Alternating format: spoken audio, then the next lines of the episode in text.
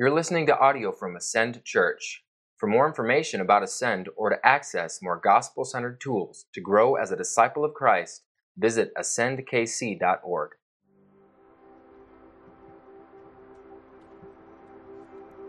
Blessed is the man who does not walk in step with the wicked,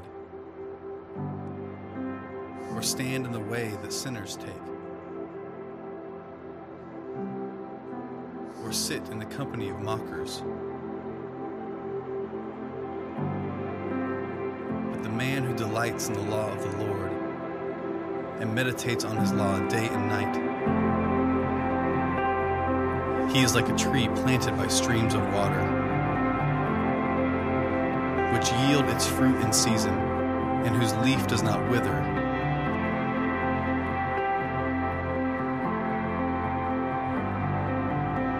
Whatever he does prospers.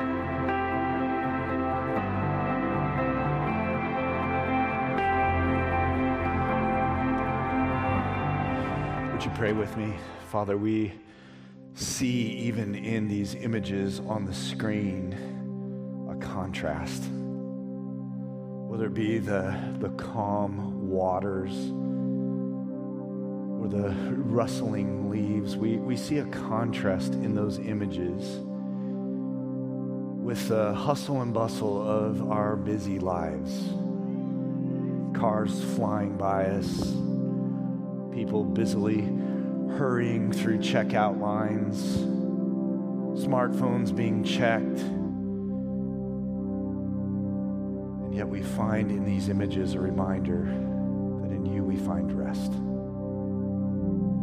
Surely there is the temptation for us to, even in that term rest, apply our own understanding and expectations, as though rest is required to be exclusive from labor, as though rest means only when work ceases. Yet when we study your word, we recognize that even in the midst of labor-intensive seasons, we still can find rest. And the Psalms are an opportunity to equip us toward that end. Would you grant to us understanding?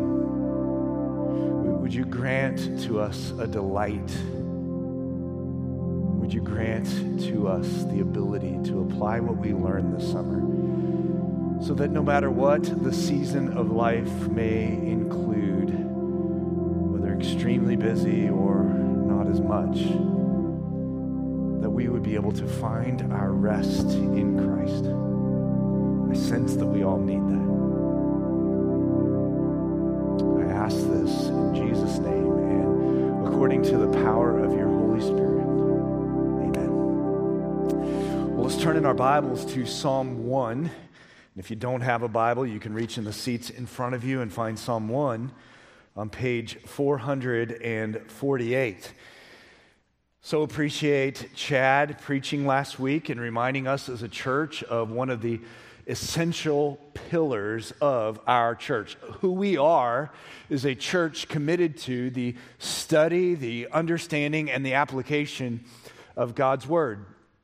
Sally and I attended both services, and we sat kind of in the back and were able to be around a lot of people that we uh, didn't know very well, faces we didn't recognize. And so it dawned on me during this week to reflect on what would it be like to be new to Ascend Church, to hear the preaching that happens every week, to see the books that we have out in the Resource Center, to come to the small groups, and to be digging into God's Word at a pretty deep level. What would that be like? And I, I think the temptation might be that you might think that it's too deep for you, that it's too academic for you. But I thought of this analogy. When I when I played baseball growing up, I, I remember there were certain coaches that basically coached us at a relatively elementary level. They didn't teach us any of the advanced skills and made sure that practices were easy and were fun, but I remember those coaches didn't really develop us as players. Then there were coaches who committed to teaching more advanced skills, teaching more advanced concepts of the game of baseball. Those coaches were coaches that I initially cursed, not unbiblically, but I look back now and see they were my favorites.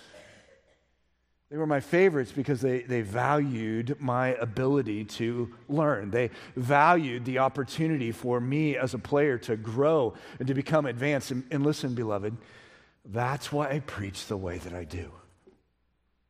That's why we're committed to God's word the way that we are. We, we don't want cotton candy Christians. We, we live in a day where we need the strong foundation of the Word of God, a, a day when our, our roots need to be planted deep in the waters of God, and a, a Jesus and a prayer, a, a song and a prayer, a verse and multiple illustrations for twenty minutes does not achieve that. So, so what I'm trying to do and what we're trying to do in our commitment to what Chad preached last week is to stretch us, to make sure that the Jesus that we are comprehending is the Jesus of Scripture, not just a, a Jesus who's a genie in a bottle. Not just a Jesus who gets us, but we don't necessarily see what that actually means.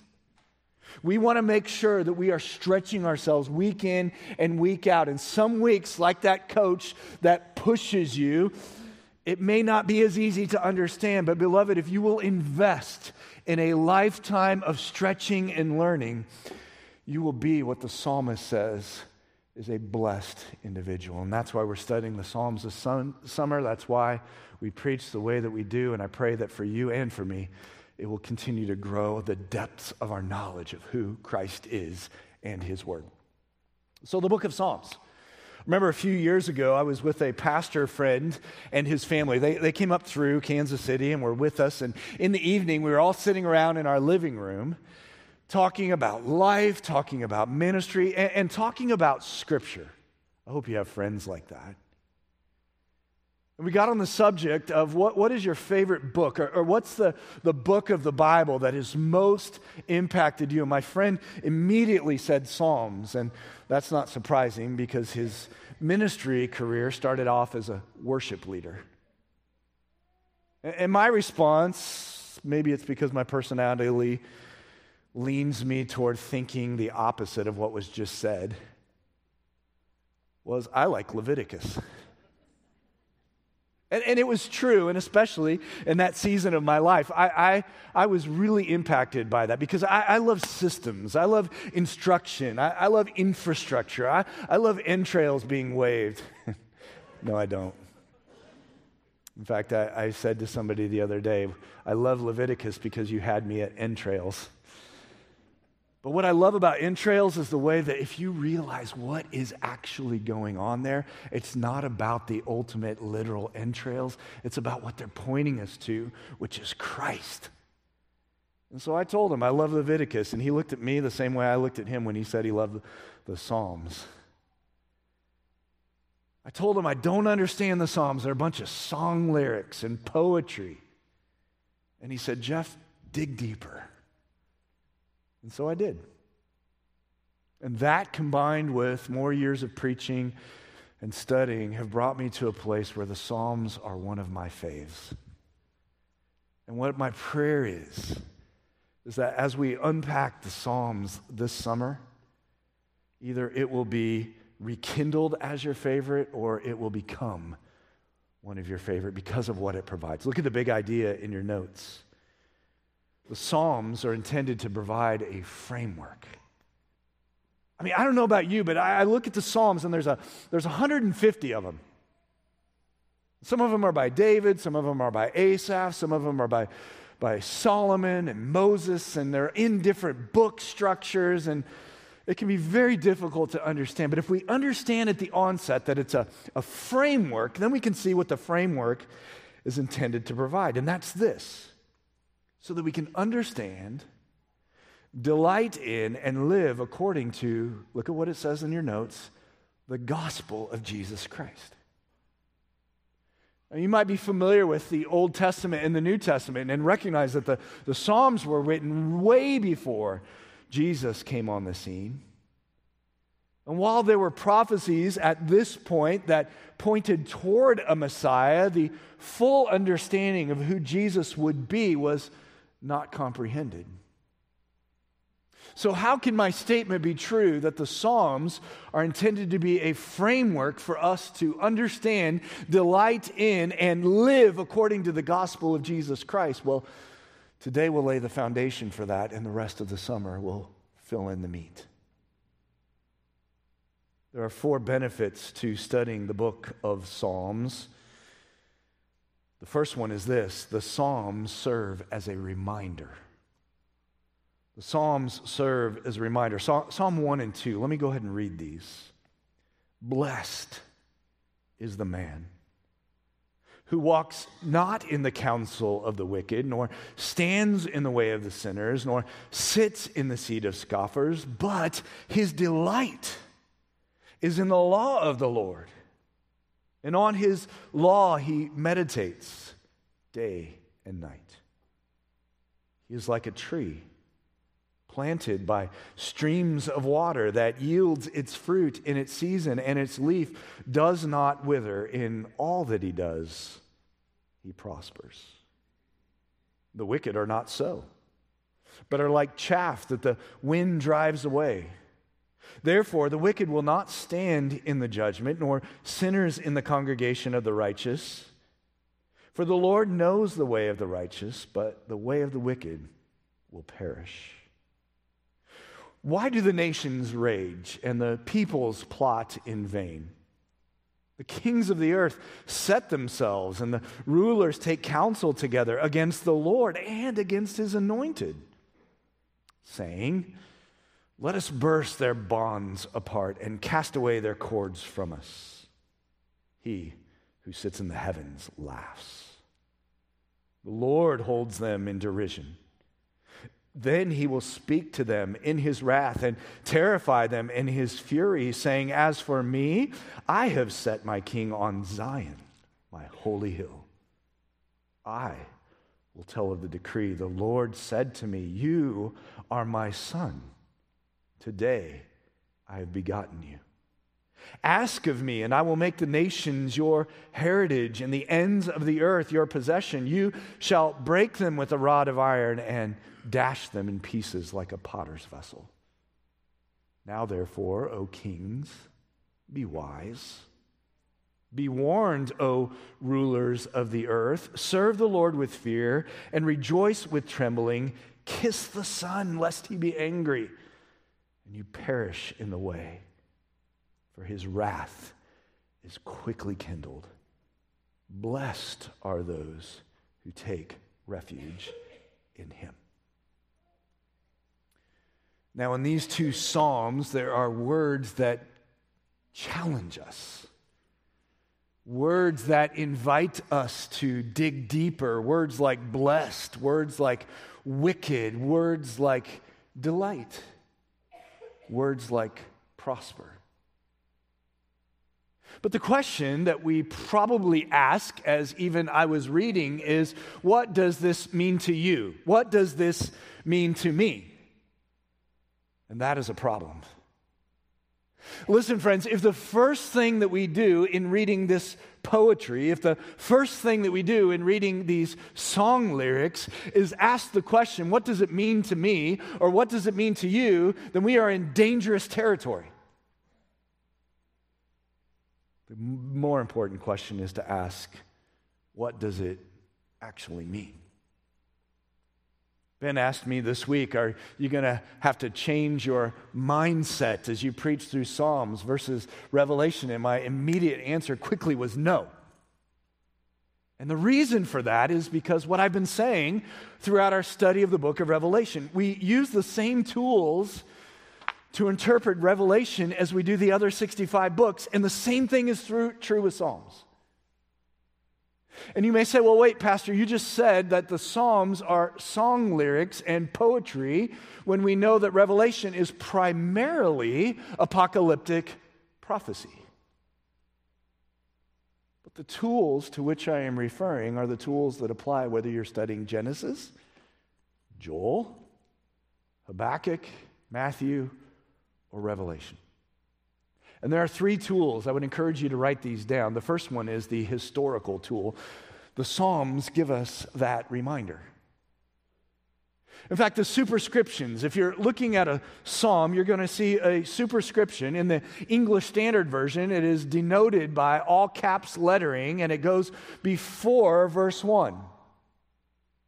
It usually identifies the author or a historical context that drives the psalm. And I believe that these are inspired by the Holy Spirit. The reason for that is the way that other authors of Scripture refer to these superscriptions. And, and when we look at these superscriptions, we see that nearly seventy-five of them were written by David. That tells us something. That nearly half of these were assembled by and written by David and often include a historical context. That's important for us because it reminds us that when we study the Bible, we first ask, what is the historical context of the original author and the original audience, so that we can be on a path toward accurately understanding the text?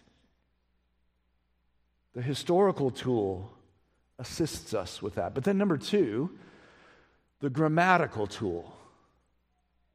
The grammatical tool includes the words, the structure of the language, the literary devices. We, we read the Song of Solomon and interpret it different in a different way than we do Acts, and yet we're using the same tools.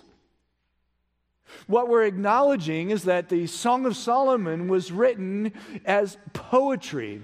Acts was written as history. And so we're using these tools so that when we read a passage in Song of Solomon or when we read a passage in Acts, before we get to what does it mean to us, we're asking the question, what does it accurately mean? The third tool is the theological tool, which means that we investigate the rest of Scripture. We investigate the progress of Revelation. Remember back in Revelation twelve, where we read about a dragon who sweeps his tail and brings down a third of the stars. If we're not considering the theology and the rest of Scripture, we might draw conclusions based on just that phrase that don't bear up with the rest of Scripture. And when we look at that phrase, we ask, is it found elsewhere in Scripture? And as I said, Daniel eight ten gives us almost exactly the same phrase, so that assists us, so that as we're reading the passage of Scripture, we can move toward an accurate understanding. Another tool that Psalms gives us to help us theologically is the fact that it is assembled in five books.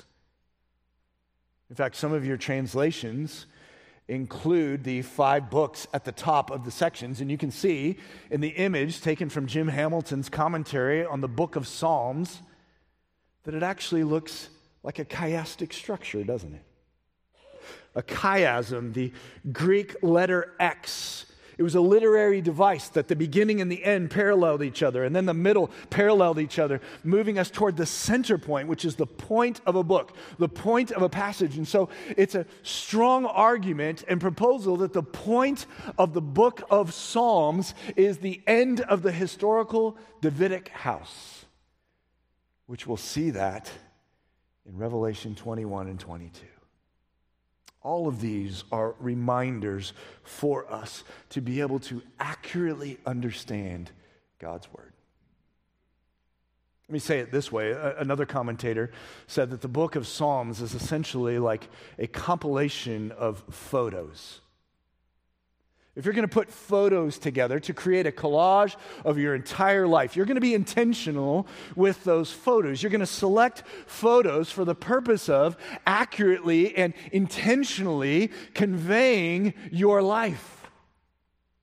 And you might put photos out of order. You might group photos together, but it all serves the purpose of accurately and intentionally conveying your life. That's what David started out doing.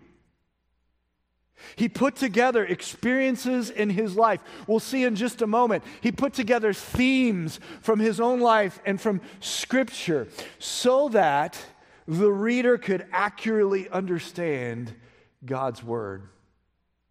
But just as we put together a collage of photos, at some point we would need help because we would die. And so somebody would have to come after us to be able to start following the pattern that we set up to add photos, to add their own photos. That's what the book of Psalms is.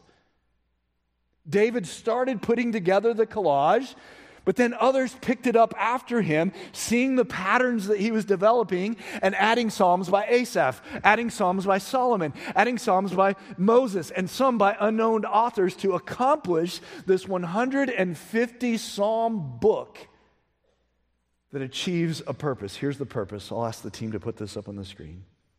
To teach the character of God, human condition, and God's plan for redemptive history that is consistent with the scripture of his day in a creative way that would lead to memorization, meditation, and application. I hear people talk about how it's challenging to memorize God's word. I get it. The Psalms are intended to assist. Notice how short they are, typically, except for Psalm one nineteen. But even Psalm one nineteen, have you ever noticed that it's together in groups and it all is according to the alphabet, the Hebrew alphabet? The psalmists were putting together these psalms so that we could understand and memorize and meditate on God's word in a very creative way. Oh, friends, the Psalms provide for us the reminder of the value of God's word, how to study God's word, how to understand it, in a very manageable and creative way. Number two, the Psalms provide repetition. In fact, I hope you're still in Psalm one. Look at Psalm one, verse one. Would, would you all just bless me by looking down at the text so that I can see how many baldies we have out there? Just kidding. Here's a micro example of repetition. Verse one, blessed is the man. Look at the end of Psalm two, verse twelve. Blessed are those who take refuge in him. This repetition shows us that the author of Psalms one and two intends for the sandwich bread to be blessed and the meat to be how to be blessed. So the Psalms provide repetitions in words and in context to help teach us God's word. But so does the rest of Scripture from Genesis to Revelation. Have you noticed, if you've ever had a, a Bible reading plan from Genesis to Revelation, that you can't get far into Genesis without recognizing, huh, I think I've seen this before. I think I've seen this story event before. I think I've seen God respond to humans this way. I think I've seen humans respond to God this way. And that's the entire Bible. Repetition, repetition, repetition.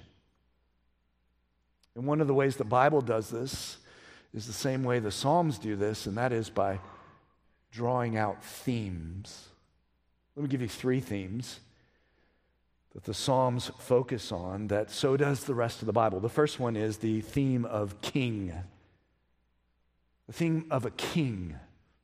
In fact, we're introduced to this theme all the way back in Genesis one, where the Creator said to Adam and Eve, be fruitful and multiply and fill the earth, exercising dominion over it. That phrase is a kingly term. Then in Genesis seventeen and verse six, Abraham is told that from you kings will come as descendants. Psalm four, or Genesis forty-nine, as Jacob was giving out the blessings to his twelve sons, he said to Judah, a scepter will come from your line. Numbers twenty-three, Numbers twenty-four, we're, we're drawn to the fact that kings have a focus of a theme in Scripture. In fact, you can write down Deuteronomy seventeen, verses fourteen through twenty, where Moses is looking forward to a day when the king, Israel, will actually have a king. And, and he's saying the king is to be characterized as being a man of Scripture. Being a man who studies Scripture, who understands Scripture, who lives out Scripture, who teaches Scripture. Why do you think the author of Judges continually said, everyone did what was right in their own eyes because there was no what? King. This theme continues all throughout Scripture, and so does it in the book of Psalms.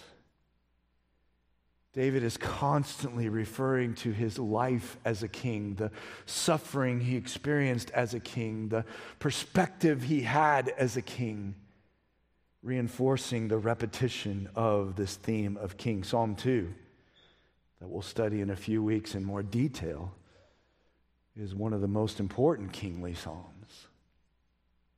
All of this repeating the theme of king, pointing us to the ultimate king, Jesus Christ. But there's a second theme that we see repeated in Psalms as well as the rest of the Bible. That is the theme of the temple, the place where God dwelled, where he dwelt with his people and his people dwelled with them. And this is all over the Bible. Genesis three eight uses the term that the Lord walked with Adam and Eve in the cool of the garden, in the cool of the day.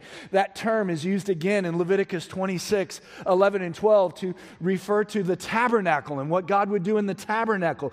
That Hebrew term is then translated in Greek in First Corinthians three sixteen to show that God is actually doing that in us through the Holy Spirit. And this theme of the temple continues on all the way to Revelation twenty-one verse three. This is intended to be repetition for us, and the Psalms constantly refer to the temple. In fact, isn't it interesting that Psalm nineteen, that talks about the creation, actually alludes to the fact that creation is a cosmic temple of our God.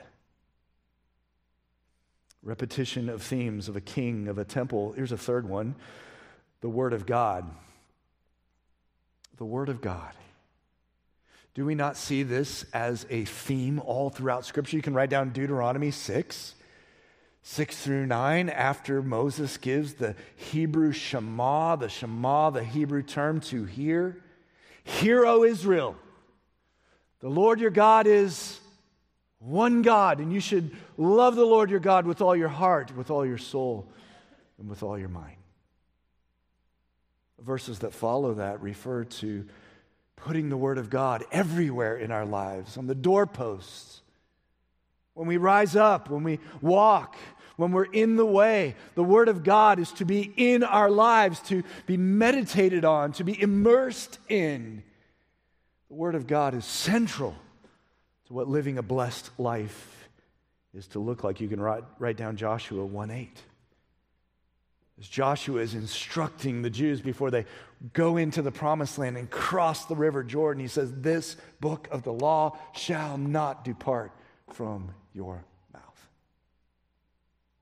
Psalm one is going to repeat this theme over and over, as we'll unpack in more detail next week. Psalm one nineteen, the, the longest book or chapter in the Bible, has every verse in it that somehow references the Word of God. By the way, if you want to do this, this might be a fun summer study. Which, by the way, did you see the title of the message? I lost with our creative team. I wanted this to be the Summer of the Psalms, P S Summer. They thought that would be too cheesy, but I got it in the title today. It'll be the last time you see it, so enjoy it. But Psalm one nineteen... longest chapter in the Bible, all of those verses, some of them are very clear in how they reference the Bible, but take a study this summer and to see how does every verse somehow reference God's Word, and I think it'll be a blessing for you. God's Word is a theme that is all over the Psalms, but it is all over the Word. There, there, there are other themes in Psalms, th- themes like the Exodus, themes like suffering, themes like redemption. But but why is this?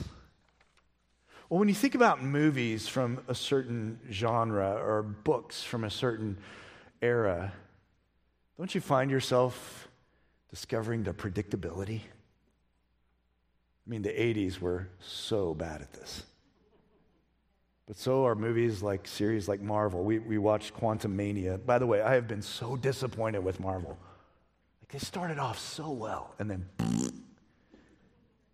but Quantumania has kind of re- renewed my faith, and I've heard Guardians of the Galaxy is good, but but don't you start realizing they're predictable? And yeah, there's Kong or Kang, and you can correct me after the service, don't do it now.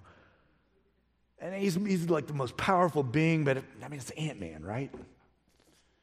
They become predictable. Why? Because you start to see the development of patterns. You start to better understand the character. You start to better understand the author of these comic books and the, the movies. And, and you start to be drawn toward the philosophy of the movie series. You start to be drawn toward the author of the books or the films. And, and that's the principle that it's borrowing from the Bible. The Bible is providing repetition to draw us to the patterns of God, to the character of God, to the condition of the human heart, to his plan for redemptive history, so that by the time you get to John four and you see Jesus sitting with a woman at the well, you realize, wait a minute, this has happened so many times in Genesis. God has a tendency of doing this with women at the well. The Psalms are a great opportunity for us to be reminded of the value of repetition, that the repetition of God's story points us to the character of God, the condition of the human heart, and his plan for redemptive history. The Psalms as repetition. Number three, the Psalms as resource.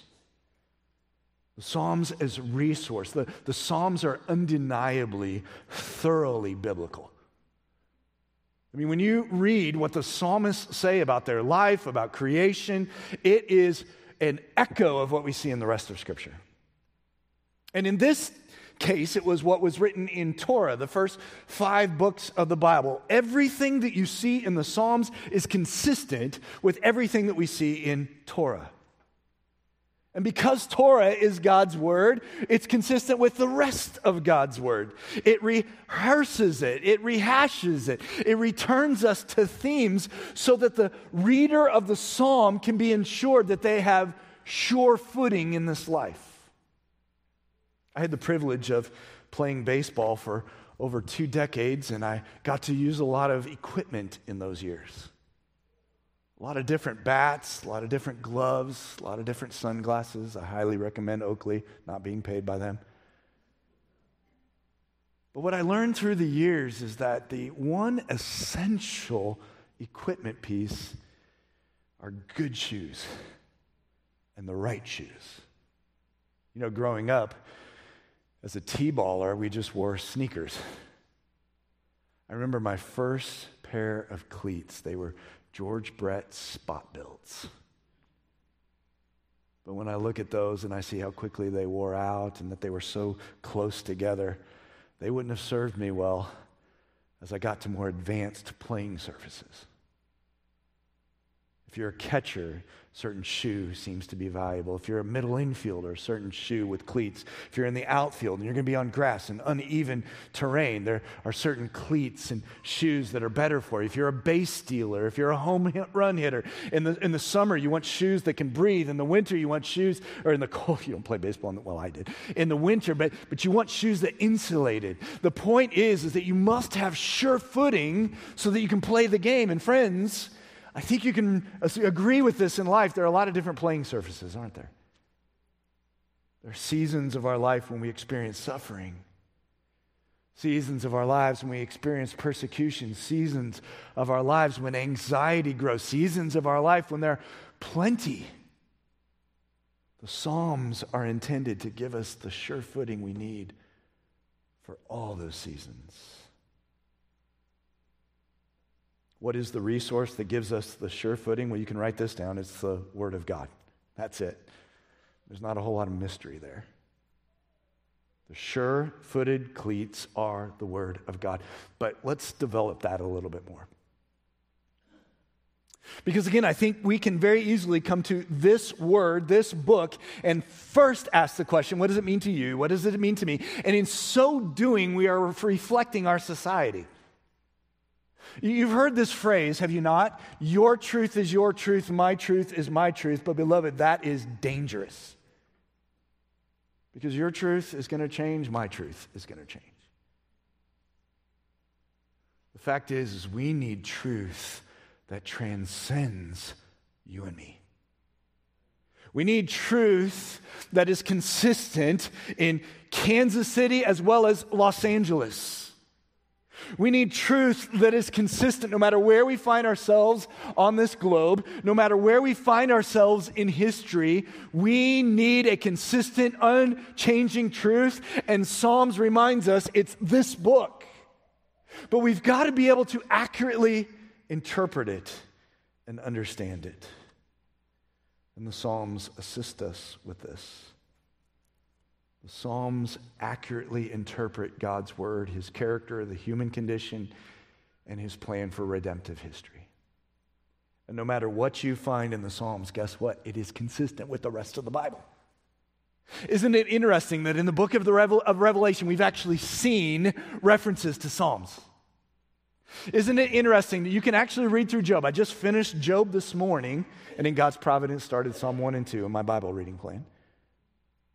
And Job actually has a couple phrases that sound like they're exactly the same phrases as Psalms. The Psalms are consistent with the rest of the Bible. The Bible is consistent with the rest of the Bible. Here's a quote. This is an important proof that God's word is the resource it says it is. The Bible claims to be the Word of God. The Bible from Genesis to Revelation claims to be the Word of God. The, the Bible claims to be the authoritative Word of God. Now, the danger to human flesh is then that, that means we're accountable to it. Ugh. That's why some people try to have it both ways. Well, some of the Bible is God's Word, some of it is not, and that's not true. It is consistent with itself. It's consistent with its message and its interpretation of itself, and by its authors that span thousands of years from varied backgrounds, experiences, and cultures, and it affirms itself to be the inerrant, infallible, inspired Word of God. This is the resource. And you're going to pick up some classroom instruction for how to interpret the entire Bible through Psalms. But here's a little bonus. You'll also pick up tools of interpreting Scripture by looking at how the rest of Scripture refers to the Psalms, especially in the New Testament. As the apostles in Acts refer to the Psalms, they're teaching you how to interpret the Psalms. They're teaching you how to interpret the Bible. As you look at how Jesus references the Psalms, he's teaching you how to interpret the Psalms. He's teaching you how to interpret the Bible. This is a model that we are intended to follow. So there is a resource that is consistent, and it is God's word, and the Psalm teaches us how to interpret it. But then a second way it points us to the value of God's word is, what does blessed living look like? It teaches us what blessed living looks like. Again, if we ascribe our own definition to the first word out of the gate in Psalm one, we have the potential of being a flag in the wind, going one way and another way based on circumstances and what others tell us. But blessed in Scripture means something so much greater than anything the world can offer. It means so much greater than just your circumstances going well. And the Psalms teach us what a truly blessed life looks like. The Psalms point us to the resource that gives us the only accurate understanding of God's character, the human heart condition, and God's plan for redemptive history. So the Psalms provide the benefit of a reminder, repetition, a resource, and then number four, the Psalms as rhetoric. The term rhetoric is the art of effective or persuasive speaking or writing, especially the use of figures of speech and other compositional techniques. That's from the dictionary on my computer. It is persuasion. The Psalms intend to persuade us. Per- persuade us to what? Well, right out the bat in Psalm one and two, it's the theme that began in Genesis. That there are two groups of people. There are the wicked and there are the righteous. And how you can tell that you are wicked is unpacked in the Psalms. How you can tell that you are righteous is unpacked in the Psalms. And so is Psalm two, the path toward righteousness, which is through the anointed one, which ultimately is Jesus Christ. It reminds me of the commentator's illustration as he was unpacking this. He was with some family and friends in South Dakota in the middle of the winter. And if you've ever lived up north in the middle of the winter, something crazy happens to lakes. They become so thick in their ice that you can drive semi-trucks on them. And he was out there with his family on one of these frozen lakes, and in the middle of this frozen lake was this massive boulder. One side had a gentle slope, which allowed you to climb up on it. The other side dropped off like a sheer cliff. And so this commentator held his little boy very close, and his friend said, "Yup, that's a good idea." No, that's my, like my South Dakota accent. But he said, "If he falls off there, he's dead." And that's what the Psalms are about. The Psalms are actually pulling back the curtain on reality. See, the world says there's no sh- sheer cliff there. The world says get close to the edge. There's a, there's a rush that you can gain from it. And the Psalms pull back the curtain and say, no, no, no, no, that's, that's the wicked. That's the sinners. That ends up in judgment. That ends up as chaff that gets blown by the wind of God's judgment. That, that's not what you want to pursue. The world is lying. But here's what true blessing looks like. He delights. Do you see it in verse two of Psalm one? He delights in the law of the Lord. On his law he meditates day and night, and, and that person will be like a tree planted by the streams of water. Now, again, our expectation is that, oh, wow, bumper crop all the time. Everything's going to be great. No, no, no. It says the leaves will not wither. What does that imply? It implies that there's going to be drought, but you will not be derailed. The fruit will bear all the time. Is that what it says in the text? No. It says the fruit will bear in its season. In God's season, you will bear fruit. This is what true blessing looks like. It's not the pleasure island from Pinocchio. It's not the glitter of the world. It's not the every moment of your life you're pinching yourself that you're alive. That's not the fantasy that is the blessing that God promises us and directs us to through His Word and through the Psalms. The Psalms serve as the rhetoric to persuade us to pursue God's blessing, His definition, His anointed one, because when we do, we will experience true satisfaction. Will you bow your heads and close your eyes? This is the framework of the Psalms. Yes, individual songs and poetry, but reminding us, providing repetition, pointing us to the resource, and then persuading us to embrace, to delight in, and to live out the gospel of Jesus Christ. As your heads are bowed and your eyes are closed, I want to ask you some application questions. My first one is this. Are you in a place in your life where you need some rest? Whether it's physical, whether it's emotional, whether it's spiritual, you're just, you're feeling dry, feeling burnt out, feeling like there's not a whole lot, whole lot left in the tank. But my ask of you is, will you commit to engaging with this summer in the Psalms? You know, there's so many Psalms that are written from human beings that were in just a state such as that. They can relate to you, and you will be able to relate to them. But those psalmists were reminding, repeating, resourcing, and persuading to look to what truly lasts, what truly satisfies. So will you commit to engaging in this summer series at a heart level? Because my promise to you is that God is going to be who He says He's going to be. Tree will be planted by the streams of water. Your leaf will not wither, and your fruit will be born in its proper season. Maybe you're in a place right now where you've been pursuing what the world offers, and maybe you're finally at that point where you're willing to acknowledge that it does not satisfy. It's empty. Every day, striving after the wind.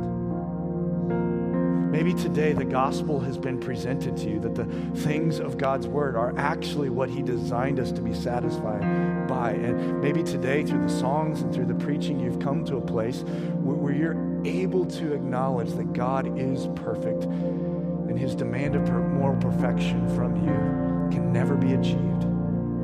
But because of the completed work of Christ, a way has been made, and you are ready to respond by putting your faith in Christ, asking him to forgive you of your sins and committing your life to him. Friend, do that today. We'll be members of our prayer team at the ends of the platform that would love to be able to direct you to next steps. And then, friend, maybe you're in that season where your leaf is vibrant. Maybe your fruit is just a bumper crop. I pray that this message has given you an opportunity to be reminded that that's through him. It's not because of your talents. Ultimately, even your talents were given you by God. Even the breath that you're using to use those talents is given by God. And I hope this has drawn your attention northward, vertically, to the God who is behind this all, and elicited within you a delight and a worship that will motivate you this week until we're able to come together again to set our minds collectively on our great Lord and Savior, Jesus Christ. Father, I thank you for this beginning of a summer of Psalms. I thank you for the way you've worked in my heart to move past a place where the Psalms were difficult, past a place where the Psalms wouldn't be what I would choose to study, to see the treasure that they are. Would you grow each of us as we commit this summer to studying and understanding and delighting in them, so that we can live more victoriously the gospel of Jesus Christ. Because when we do, not only will we benefit, but we will reflect him more, prayerfully attract others to him. Pray these things in Jesus' name. And all God's people said, amen.